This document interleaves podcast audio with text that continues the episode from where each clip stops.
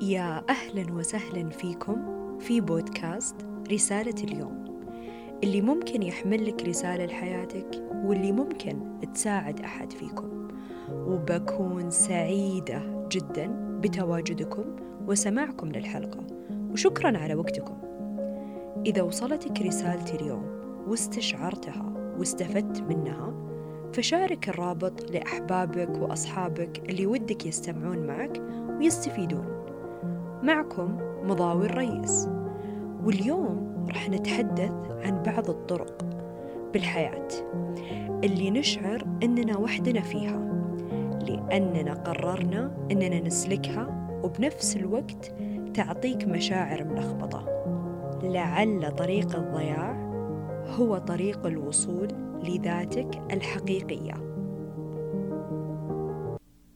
لو أقول لك إن الضياع هو أساس وجودك بالحياة. ممكن تخاف؟ لأن لولا الضياع كان ما لقينا للوجود معنى. ودايم عكس الأشياء هي اللي تعطينا معنى في الحياة. يعني لو ما كنت في القاع ما راح يكون للقمة طعم. ولو ما أصبحت ضعيف كان ما راح يكون للقوة طعم. وهكذا. وكيف ممكن نستمتع بالضياع اللي أنت أو أنا أو أي أحد يمر بمنطقة تغيير في حياته؟ أنه يستمتع بهالطريق والممر لأنه جميل جدا. بس مخيف بنفس الوقت. جميل لأنك تكون فيه راضي جدا بأي شيء يحصل لك وحتى لو يكون أقل الأشياء.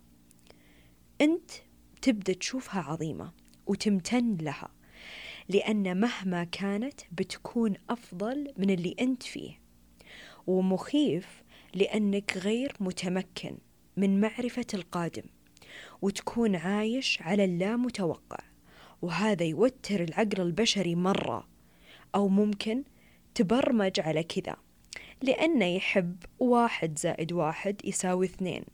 طيب لو خلينا مكان جواب واحد زائد واحد فراغ وحتى لو نعرف الإجابة داخلنا بس نتركها فراغ.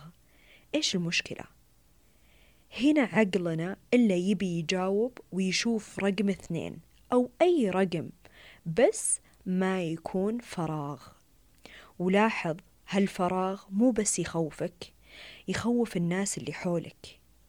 ويكونون متوترين معك. طيب كيف ممكن لو استسلمنا لهالفراغ استسلام بيقين وإيمان وتوكل وتفاؤل؟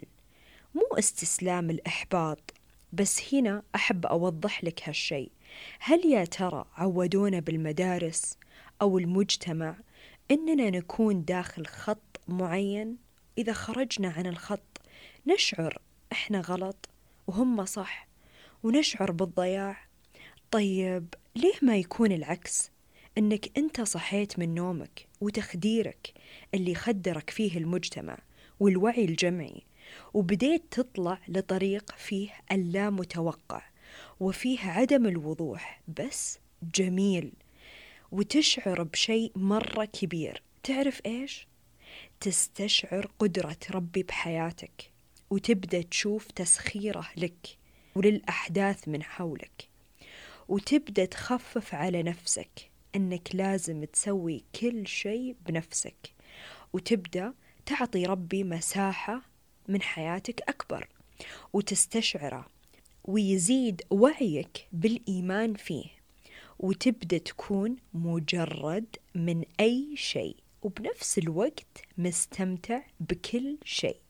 لأن الحياة وجدت عشان نستمتع فيها ونجرب أشياء مختلفة تحيي شعلة الروح داخلنا اللي تنادي لك في كل مرة أنت ما تتجاوب معها ويطلع لك على شكل مرض معين يصيبك أو ألم معين بجسدك يبغاك تلتفت لنفسك. لأن الأمراض دائما لها رسائل لنا.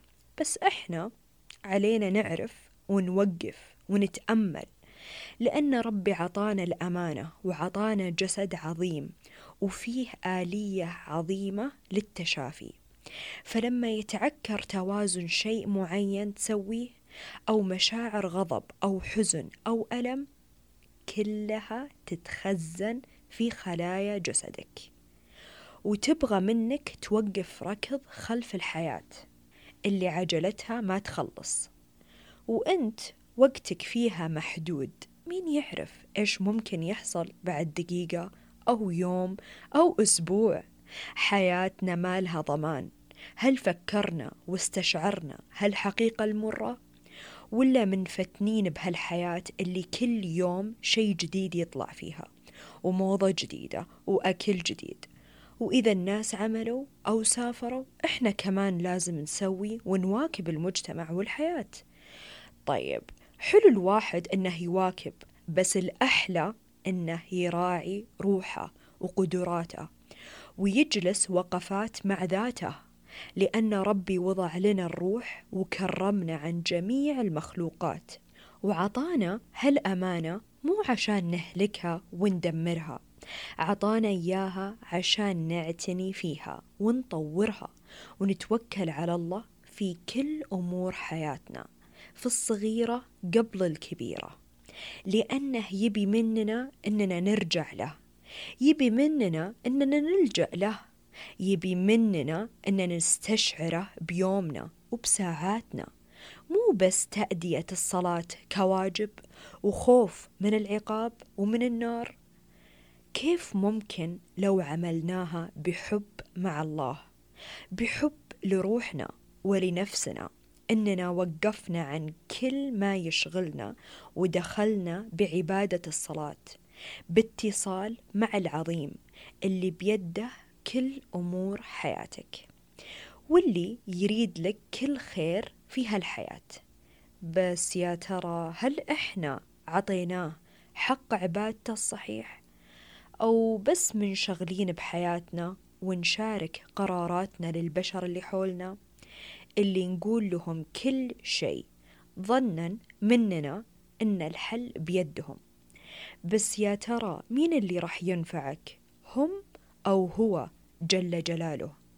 دائما أعرف شيء كثرة الشكوى أو اللوم في الحياة لخلق الله يزيد الأمر سوء إلا طبعا للمختصين ودائما توجه للي عندهم الاختصاص. بس خصص الحجم الأكبر للحي القيوم لأنه زي ما قلت لكم يبي يعطينا بس هل إحنا توجهنا له بخالص النية؟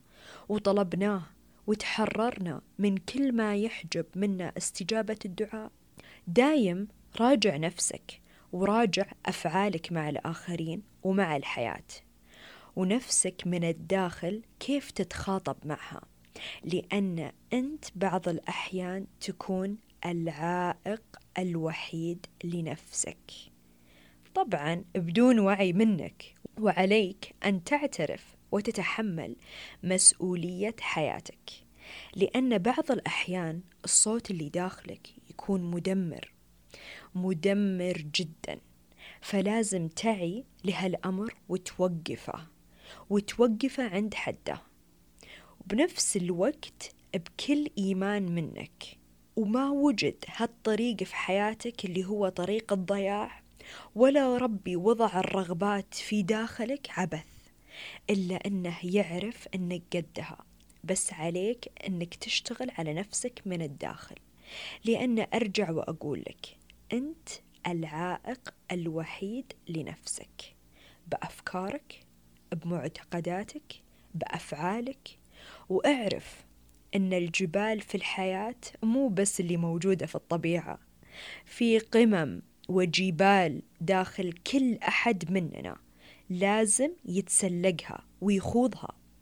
وعلى طار الجبال الجبل هو أكبر معلم ودرس ممكن يعلمك لأن مع كل جبل فيه جبال أنت داخلك تتسلقها وتنسفها ومع نسفك لها أنت تبدأ توصل لذاتك الحقيقية. وطبعا يكون هذا الأمر قبل بمرورك نحو طريق الضياع. وأعرف شيء لعل طريق الضياع هو طريق الوصول لذاتك الحقيقية. كنت معي مضاوي الريس في بودكاست رسالة اليوم وأشوفكم في رسالة يوم آخر. فمان الله.